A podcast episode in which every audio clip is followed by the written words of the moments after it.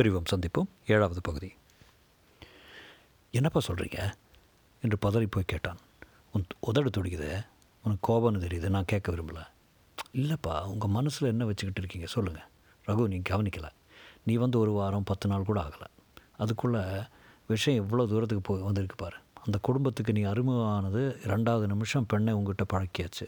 அம்மா டென்னிஸுங்கிறாங்க அப்பா மாப்பிள்ளைங்கிறாரு எல்லோரும் புகழறாங்க விருந்து வைக்கிறாங்க பதினஞ்சு நிமிஷத்தில் நிச்சயதார்த்தங்கிறாங்க. என்னவோ சினிமாவில் வர்ற மாதிரி கதை மாதிரி இருக்குது அதனால் விஷயம் ஏதோ ஏ வேறு ஏதோ மாதிரி இருக்குமோன்னு தோணுது. வேறு மாதிரினா? எனக்கு குறிப்பாக சொல்ல தெரியல ரகு. என்னவோ உணர்ச்சி பூர்வமாக இதில் ஏதோ உதைக்குது. சம்திங்ஸ் ராங் நீங்கள் ஒரு சினிக் ஆகிட்டீங்கப்பா அதான் ராங் என்று. அதான் ராங் என்று நகைத்தான் ரகு. இது அவரை பாதித்திருக்க வேண்டும். முகம் சற்று சுருங்கி போய்விட்டது. ஏதாவது தப்பாக இருந்தால் உங்களுக்கு கண்டுபிடிக்க சமயம் இருக்குதுல்ல? நான் ஊருக்கு போய் திரும்பி வர நாளாகும் இல்லையா? அதனால் அதுக்குள்ளே கண்டுபிடிச்சி வைங்களேன். அப்படின்னா இதில் ஏதாவது தகராறு தகராறு இருந்தால் நான் சொல்கிற மாதிரி கேட்பேன்ல எதை பற்றி மதுமிதாவை கல்யாணம் செய்ததை பற்றி இல்லைப்பா அவளை நான் கல்யாணம் செய்துக்க தீர்மானிச்சிட்டேன். என்ன ஆனாலும் சரி. அவள் எப்படிப்பட்ட பொண்ணாக இருந்தாலும் பரவாயில்லையா? நீங்கள் மனசில் என்ன வச்சுக்கிட்டு இருக்கீங்கன்னு எனக்கு சரியாக புரியலப்பா. Okay I'll be frank. இந்த பொண்ணு இந்த பொண்ணு ஏதாவது முன்னாலே வந்து கலங்கப்பட்ட பொண்ணாக இருந்தால் அதை மறைச்சி வச்சு சட்டுப்புட்டுன்னு கல்யாணம் செய்தப்பட்டு இவங்க முயற்சி பண்ணுறாங்களோ நல்ல கற்பனா சக்திப்பா உங்களுக்கு. சாரி நீ இவ்வளோ லைட்டாக இதை எடுத்துப்பேன்னு நினைக்கல. சரி அப்படியே இருக்கட்டும். அதனால என்னப்பா? என்னை பொறுத்தவரையில் மதுமிதா நான் அவளை என்னைக்கு சந்தித்தேனோ அன்னைக்கு பிறந்தவ. அதுக்கு முன்னால் என்னென்ன நடந்தது பற்றி எனக்கு கவனம் இல்லை கவலையும் இல்லை. அப்படி சொல்லிட்டா எனக்கு இதில் மேற்கொண்டு பேச்சே இல்லை. சர்டிஃபிகேட் எல்லாம் எடுத்து வச்சிட்டியா? பணம் கொஞ்சம் ட்ரா பண்ணி வச்சுருக்கேன். வழி செலவுக்கு வேண்டியிருக்கோம். அவர் நிச்சயம் நிச்சயம் அடிபட்டிருந்தவர் போல தான் தெரிந்தார். ஒரு சமயம் அவரை பார்த்தால் பா பாவமாக இருந்தது. எல்லாம் என் நன்மைக்காகத்தான் சொல்கிறார். ஆனால் அதிகமாக இன்றுக்கு ஒன்றுக்கொன்று முடிச்சு போடுகிறார். மதுமிதாவா? அவருடன் அதிகம் பழகினவர் இல்லை. அவள் ஒரு புஷ்பம் போல காற்றில் பறக்கும் சின்ன குருவியைப் போல உற்சாக அருவியைப் போல. அப்பா போனதும் ஜெயந்தி சாப்பாடு கொண்டு வந்தாள். ஜெயந்தி நான் ஊருக்கு போகிறேன் அதுக்குள்ளே அண்ணே? எனக்கு வேலை கிடச்சிருச்சு. எனக்கு ரொம்ப சந்தோஷம். மாமா சொல்லிகிட்டே இருப்பார். ரகுவுக்கு வேலை கிடச்சிருந்தா எனக்கு ரொம்ப நிம்மதி. உங்களுக்கு ஒரு கல்யாணத்தை பண்ணிட்டாலும் நிம்மதின்னுட்டு. நிச்சயதார்த்தம் கூட பண்ண போகிறதா கேள்விப்பட்டேன். ப்ராஜெக்ட் ஆஃபீஸர் பொண்ணு தானே? ஆமாம் ஜெயந்தி. ரொம்ப கொடுத்து வச்சா நல்லா நன்னா பண்ணி போடுவா. ஒரே பொண்ணு இல்லையா? எவர் சிலர் பாத்திரம் மட்டுமே மூணு பீரோ வச்சுருக்கா. நான் பார்த்துருக்கேன் எப்போ நிச்சயதார்த்தம்? போய் வேலையை ஏற்றுண்ட உடனே திரும்பி வருவேன். லீவு கிடைக்கணும். பட்னர் தான் வேலையா?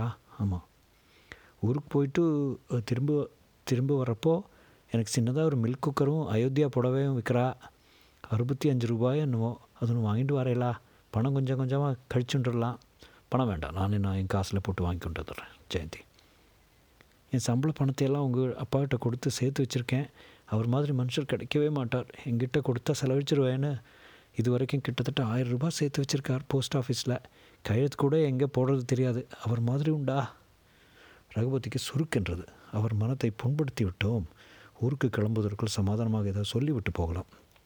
என்னை பற்றி அவர் கவலைப்படுவது இயற்கையே இருங்க நான் கட்டித்தரேன் என்று ஜெயந்தி முந்தானையை செருகிக் கொண்டு அவனிடமிருந்து ஹோல்டாலை பிடுங்கிக் கொண்டு கீழே சம்பிரமமாக உட்கார்ந்து கொண்டு தோல்வாரை பிடித்து கட்டும்போது ஜெயந்தியின் புடவை மெலிசாக இருந்தாலும் அவள் பாடி போடாததும் முழங்காலுக்கு முள் சிவப்பாக இருப்பதும் அவள் மார்பின் பிரிவு தெரிய ரகுபதிக்கு சட்டென்று அந்த இடத்தை விட்டு விலகிவிடும் போலும் இருந்தது. இருந்தும் அவனால் விலக முடியாததற்கு தன்னை மிகவும் கடிந்து கொண்டான். மதுமிதாவுக்கு துரோகம் செய்வது போல் உணர்ந்தான். காலால் உதைத்து கொண்டு ஹோல்டாலின் வாரை இழுக்கும்போது அவள் நெஞ்சு மஞ்சள் ரவிக்கையின் ஊடை தெரிய இவள் அழுக்கு இவள் குளிக்கவில்லை இவள் மனைவி இவள் பிள்ளை பெற்றவள் இவள் அழகில்லை என்று எத்தனை எத்தனையோ சொல்லி பார்த்து கொண்டான் கிட்ட வந்து இதை கொஞ்சம் இறுக்கி பிடிச்சிக்குங்க என்றாள். அவள் அருகே சென்று அவளுடன் சேர்த்து சேர்ந்து கொண்டு படுக்கை கட்டும்போது நான் இந்த மாதிரி சபலப்படும் போது எப்படி அந்த பெண்ணிடம் பரிபூர்ண தூய்மையை எதிர்பார்க்க முடியும்? கல்யாணத்துக்கு முன் ஏற்படும் இந்த மாதிரி பேதளிப்புகள் எல்லாமே மன்னிக்கப்பட வேண்டியவை. என்றாவது ஒரு நாள் எதிர்காலத்தில் நான் டூர் போகும்போது மதுமிதா இந்த மாதிரி தான் தரையில் சம்பிரமமாக உட்கார்ந்து கொண்டு காலை விரித்து கொண்டு படுக்கை கட்டுவாள். அப்போது அவளை நான் அப்படி பாதி படுக்கையில் வீழ்த்தி அப்பா வந்தார். ஜெயந்தியே இனிமேல் மறுபடியும் நீ நானும் தான். இவன் வேலைக்கு போகிறான் சொன்னார் மாமா. ரகு முந்நூறுரூபா எடுத்து கொண்டு வந்திருக்கேன். ரெண்டு ரூபா நோட்டு சில்லறையுமா? போகிறலன்னா எழுது. சம்பளம் வந்துரும்ப்பா வரட்டும் வரட்டும். அது வரைக்கும் என்ன பண்ணுவேன் கோபிநாதனை கூப்பிட்டு அனுப்பிச்சார். மத்தியானம் அவர் வீட்டு வீட்டில் உன்னை சாப்பிட கூப்பிட்டார். என்னையும் கூப்பிட்டார். நான் வரல. எனக்கு விருந்து சாப்பாடு ஒத்துக்கிறதில்ல. நானும் ஜெயந்தியும் வத்த குழம்பு இருக்கவே இருக்கோம். என்ன ஜெயந்தி?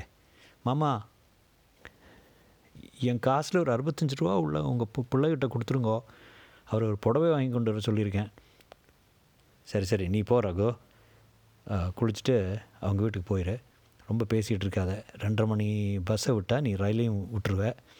சேர்ற தினமே லேட்டாக போக வேண்டாம். ஜெயந்தி படுக்கையை விண்ணென்று கட்டிவிட்டால் வழி அனுப்ப வருகிறேன் என்றாள். மத்தியானம் கோபிநாத் வீட்டுக்கு போனபோது மதுமிதா புள்ளி போட்ட சட்டையும் வயிற்றை அழுத்திய பேண்ட்டையும் போட்டுக்கொண்டு கொஞ்சம் அதிகமாகவே பவுடர் போட்டுக்கொண்டு சுதாவுடன் தோட்டத்தில் விளையாடி கொண்டிருந்தாள். அவனை பார்த்து ரகு உங்க ரயில்வே ஸ்டேஷன் வரைக்கும் வரப்போகிறேன் பஸ்லையா? இல்லை காரில் போக போகிறோம் நானும் நீ அப்பா அம்மா சுதா எல்லாரும். உள்ளே சென்றதும் எதுக்கு சார் நீங்கள் இவ்வளோ சிரமம் எடுத்துக்கிறீங்க? என்றான். சேச்சே மாப்பிள்ளை முத முத உத்தியோகம் இருக்க போகிறார் போகிறேன் அதுக்காக திருநெல்வேலி ஜங்ஷன் வரைக்கும் கூட வந்து வழி ப வழி அனுப்பக்கூடாதா? ரகு நீங்கள் சேர போகிற கம்பெனியை பற்றியெல்லாம் விசாரிச்சிட்டேன். நல்ல கம்பெனி நல்ல எதிர்காலம் இருக்குதான். ப்ரொடக்ஷன் போஸ்டிங் கிடச்சிட்டா சீக்கிரமே ப்ரொமோஷன்லாம் கிடைக்குமா? ஃபைனான்ஸ் டிரெக்டர் எனக்கு தெரிஞ்சவர். பின்னணியில் மதுமிதாவும் சுதாகரும் சண்டை வலுத்து போய் ஒருவரை ஒருவர் துரத்த இந்த பொண்ணு என்றார். கல்யாணம் பண்ணி இருந்தால் இந்நேரம் அழைச்சிட்டு போயிருக்கலாம் இல்லையா? என்றாள் அம்மா. ரகு உன் அட்ரஸ் என்ன? நான் உங்களுக்கு லெட்டர் போடணும். போனதும் அட்ரஸ் எழுதுகிறேன் சார் உங்கள் அப்பா எங்கே? வரலையா? அவர் சாப்பாட்டுக்கு வரலன்னு சொல்ல சொன்னார் சார் அப்படியே மகனை டேக் ஓவர் பண்ணிட்டோம்னு நினச்சிருப்பார். அதெல்லாம் இல்லை sir he's happy Raghu Raghu என்று மது கூப்பிட இந்தாங்க இதை எப்போ உங்கள் ரூமில் மாட்டிக்கங்க என்றான். நீண்ட சதுர அட்டையின் மேல் நேர்த்தியாக ஒட்ட வைக்கப்பட்ட ஜப்பானிய பெண்ணின் பொம்மை அது. அவளே போட்டது. ஒரு தடவை இதுக்காக கிளாஸ் அட்டன் பண்ணியிருக்கா. எல்லாம் வருது. ஸ்ரத்த இல்லை. டான்ஸ் கூட ஆடுவா. மது ஃபோட்டோ காட்டினியா? மது ஃபோட்டோ ஒன்று வேணுமே என்றான் ரகு. கொடுத்தா போச்சே என்றான் கோபிநாத். மாப்பிள்ள ரொம்ப என் பொண்ணை பற்றியே நினைக்க வேண்டாம். முதல்ல வேலையில் கவனமாக இருங்க. மதுபிதா பெரிய ஆல்பத்தை எடுத்து இதில் எது வேணால் செலக்ட் பண்ணிக்கோங்க என்றாள் ஆர்வத்துடன். ரகு உட்கார்ந்து கொண்டு ஒவ்வொன்றாக பார்த்தான்.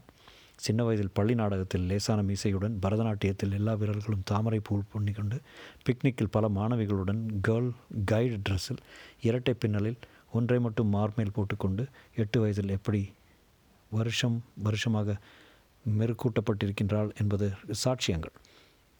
இது நான் எடுத்தேன் என்றான் சுதா. மரத்தின் மேல் உட்கார்ந்து கொண்டு பாவாடை தாவணியுடன் இதை எடுத்துக்கிறேன். இப்படித்தான் இவ்வளோ முதல்ல சந்தித்தேன் ரகு கொஞ்சம் தோட்டத்து பக்கம் வாங்க. ஃபோட்டோ எடுத்துடலாம். உங்கள் ரெண்டு பேரையும் எடுத்துடுறேன்.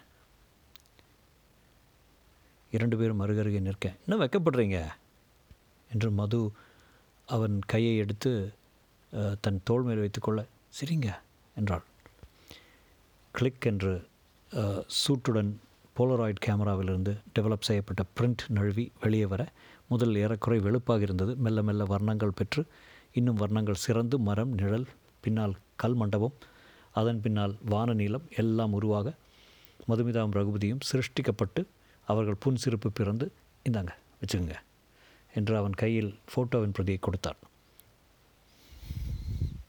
உனக்கு தினம் மூணு லெட்டர் போடட்டுமா ரகு? பேசாமல் கூடவே போயிடுறேன்.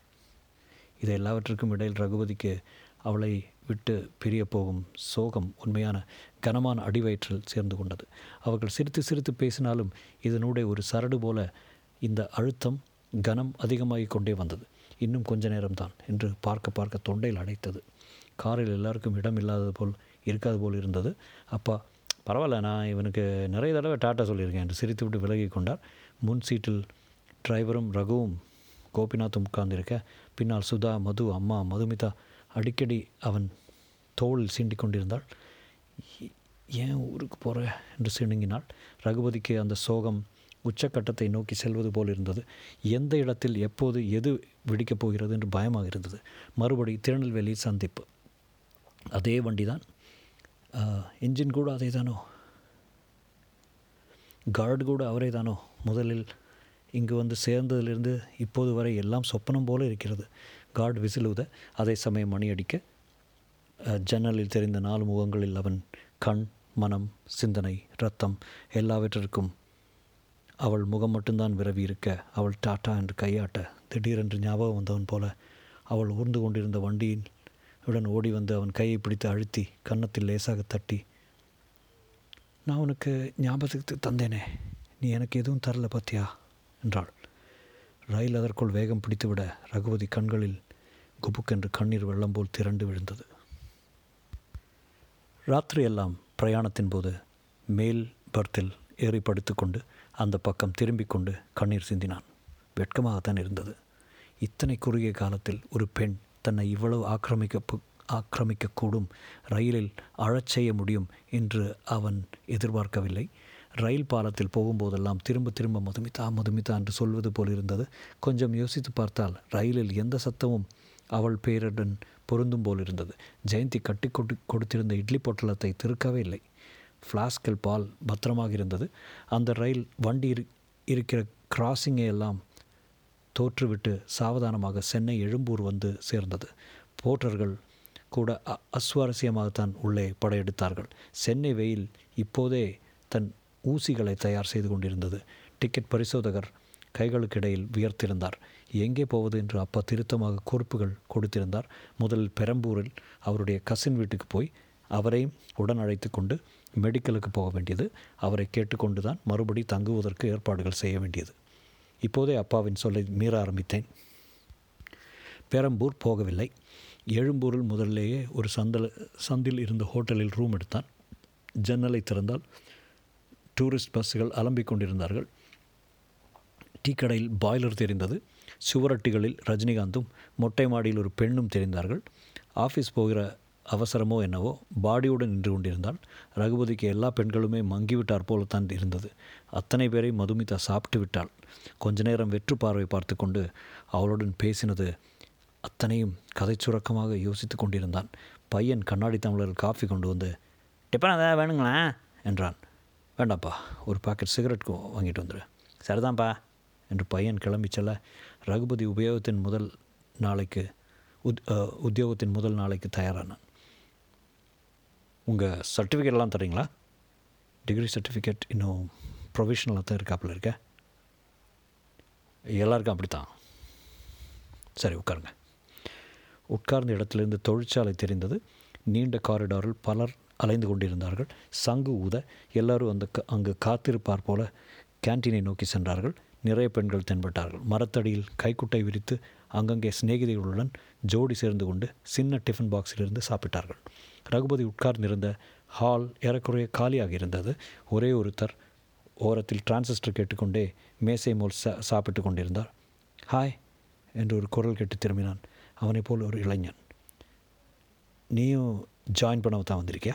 என்றான். கண்ணாடி போட்டிருந்தான். தலை வாருகிறது. அவன் குடும்ப ச சரித்திரத்திலே இல்லை போல தோன்றியது. ஜோல்னா பையில் சர்டிஃபிகேட்டுகளும் சிகரெட் பெட்டியும் வைத்திருந்தான். ஜீன்ஸ் அவஸ்தைகளை அவஸ்தைகளுக்கு ஏற்ப நிறமிழந்திருந்தது. காலில் ஹவாய் செருப்பு. பாண்ட் உண்டா தெரியுமா? மூன்று வருஷமா என்றார் ரகு. மெடிக்கல் ஆயிடுச்சா? இல்லை இனிமே தான்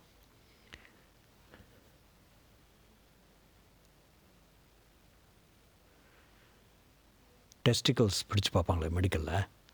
ரகுபதி அதிர்ந்து அவனை பார்த்தான். என்டிபிசி மெடிக்கல் செய்தாங்க அதான். சரிலையா? கோர்பாவில் போட்டவன் எவன் போவான்? சிகரெட்?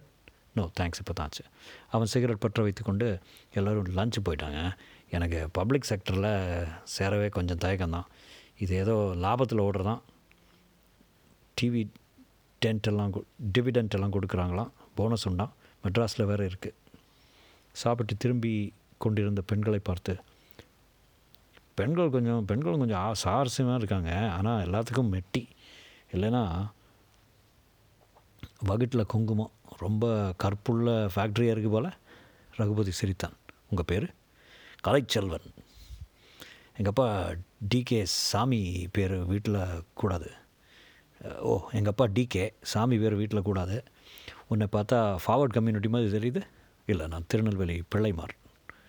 திருநெல்வேலி ஆ புதுமை பெத்தன் பிரவேசம் மெட்ராஸில் எங்கே தங்குறத உத்தேசம்? இன்னும் டிசைட் பண்ணல. ஸ்டேஷன் ஒரு ஹோட்டல் இருக்கேன். ஐயையோ அங்கெல்லாம் வேண்டாம்யா லேடி ஜாயின்ஸ் நிறைய இருக்குது பத்து மணி ஆனால் பளிச்சுன்னு பவுடர் போட்டுக்கிட்டு பத்தினிமார்கள் கதவை தட்டுவாங்க. நான் ஒரு ரூம் எடுத்திருக்கேன். நல்ல மயிலாப்பூர் மாமி வீட்டில் வாடகை தான் டூ ஃபிஃப்டி ஷேர் பண்ணிக்க ஆள் தேவை. உன்னை பார்த்தா அப்புறானியாக இருக்க. ஏன் ஒரு மாதிரியா இருக்க? ரயிலில் தூங்கலை. வேறு ஒன்றும் இல்லையே. இதோ அம்மா வர்றாங்க என்று அந்த பர்சனல் ஆஃபீஸ் கிளர்க்கை பார்த்து புன்னகைத்து நாங்கள் எப்போ மெடிக்கல் போகணும்? என்றான். கொஞ்சம் இருங்க சார் எஸ்காட் வந்து அழைச்சிட்டு போவார்.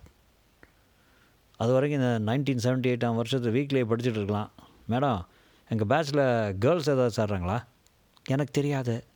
அந்த கேபினில் மதுசூதன்றவர் இப்போ பர்சனல் ஆஃபீஸர் அவர்கிட்ட கேளுங்க. தேவையில்லை தேவையில்லை. தெரிந்தாலும் சேர்ந்தால் தன்னால் தெரிய போகுது. என்ன? உன் உன் பேர் என்ன? ரகுபதி. ரதின்னு கூப்பிடலாமா? இல்லை ரகு. என்ன கலான்னு கூப்பிடுவாங்க. மாடிகிராவில் பெண் வேஷம் போட்டுண்டு பின்னால் மூணு பாய்ஸ் வேளச்சேரி வரைக்கும் துரத்திட்டு வந்துட்டாங்க. அவனை உன்னிப்பாக பார்த்ததில் தலை சீவினால் முடிந்து விடலாம் போலத்தான் இருந்தது. கண்களில் ஏதோ ஒரு மையிட்ட தன்மை இருந்தது பல்வரிசை ஒழுங்காக இருந்தது பெண் வேஷம் பொருத்தமாக தான் இருக்கும் போல் இருந்தது. போதா குறைக்கு ஃபால்செட்டா வாய்ஸில் பேசுவேன் கிஷோர் லதா ரெண்டு குரல்லையும் பாடுவேன் சாயங்காலம் எங்கேயும் போயிடாத லெட்ஸ் ஸ்டிக் டுகெதர் முதல்ல உன் ரூமுக்கு போய் சாமான்லாம் எடுத்துகிட்டு வந்துடலாம். நீ ஏதாவது இன்ஸ்ட்ருமெண்ட் வச்சு வாசிப்பியா? இல்லை. சொல்லித்தரட்டுமா எனக்கு ஏழு தெரியும். எல்லாம் அறகுறையா? வர வர கலைச்ச கலைச்செல்வனை பிடித்திருந்தது. அவனிடத்தில் ஒரு கவர்ச்சி பேசும் தோரணில் சிரிப்பில் எல்லாம் இருந்தது. கொஞ்ச நேரத்தில் அந்த கிளார்க்கை வசியம் பண்ணி அவளை சற்றே கன்னம் சிவக்க சிரிக்க வைத்து விட்டான். இருக்கிற பேருக்கெல்லாம் எங்கள் அப்பா பால் பாயிண்ட் செய்கிற ஃபேக்ட்ரி வைத்திருக்கார் என்று ஆளுக்கு ஒரு பேனா விநியோகம் செய்தான். இப்போது அவன் ஒரு மேசையில் எதிரில் உட்கார்ந்து கொண்டிருந்த அந்த பெண் கிளார்க்கில் ஒரு டீ எடுத்து விட்டு கிளம்பலாம். தொழிற்சாலை அடுத்தே இருந்த ஆஸ்பத்திரியில் அவர்கள் ரெண்டு பேருடன் ஒரு பெங்காலி இளைஞனும் சேர்ந்து மூவருக்கும் பரிசோதனை நிகழ்ந்தது. சட்டையை கழட்ட சொன்னபோது என்னவோ போல் இருந்தது. இசிஜி எல்லாம் எடுத்தார்கள். சிறுநீரை காய்ச்சி பார்த்தார்கள். கொஞ்சம் ரத்தம் வாங்கி கொண்டு பரிசோதனை செய்தார்கள். சாயங்காலம் என்ன செய்தார் உத்தேசம்? இன்றைக்கி தானே வந்து சேர்ந்துருக்கோம். ஊருக்கு லெட்டரில் எழுதாமட்டு. நீ அந்த டைப்பா ரயில் இறங்கினதும் கையோட அப்பாவுக்கு இதை இப்போவும் நான் வந்து சேர்ந்தேன். வாரம் தவறாமல் எண்ணெய் தேய்த்து குளிக்கிறேன். மாதம் தவறாமல். இல்லை எங்கள் அப்பா ரொம்பவும் ஃப்ரீ டைப்பு நான் வந்து இவனிடம் மதுமிதாவை பற்றி சொல்லலாமா? வேண்டாமா? வேண்டாம். ரிப்போர்ட் நேராக அனுப்பப்படும் என்றும் மறுதினம் வந்து ஆஸ்பத்திரி ஆஃபீஸில் வந்து மற்றதை விசாரித்து கொள்ளலாம் என்றும் சொன்னார்கள். இருவரும் வெளியே வந்து மரத்தடியில் சோடா சாப்பிட்டார்கள். பஸ்ஸில் வெளியே தொத்தி கொண்டு வர வேண்டியிருந்தது சைதாப்பட்டை வந்ததும் கொஞ்சம் காலியாகியது. தார் ரோட்டில் போய் ஜலம் மின்னியது. நிறைய இளைஞர்கள் சினிமாவில் நடித்து கொண்டிருக்கிறார்கள் போலும் மாரில் மயிர் இல்லாத பசங்கள்லாம் இப்போ சினிமாவில் ஆக்ட் பண்ண ஆரம்பிச்சிட்டாங்க. இனிமேல் எட்டு வயசு ஒம்பது வயசு குழந்தைகளை வச்சுட்டு எடுத்தால் தான் பொதுமை. அமெரிக்காவில் அதுவும் இது இருக்குது தெரியுமா?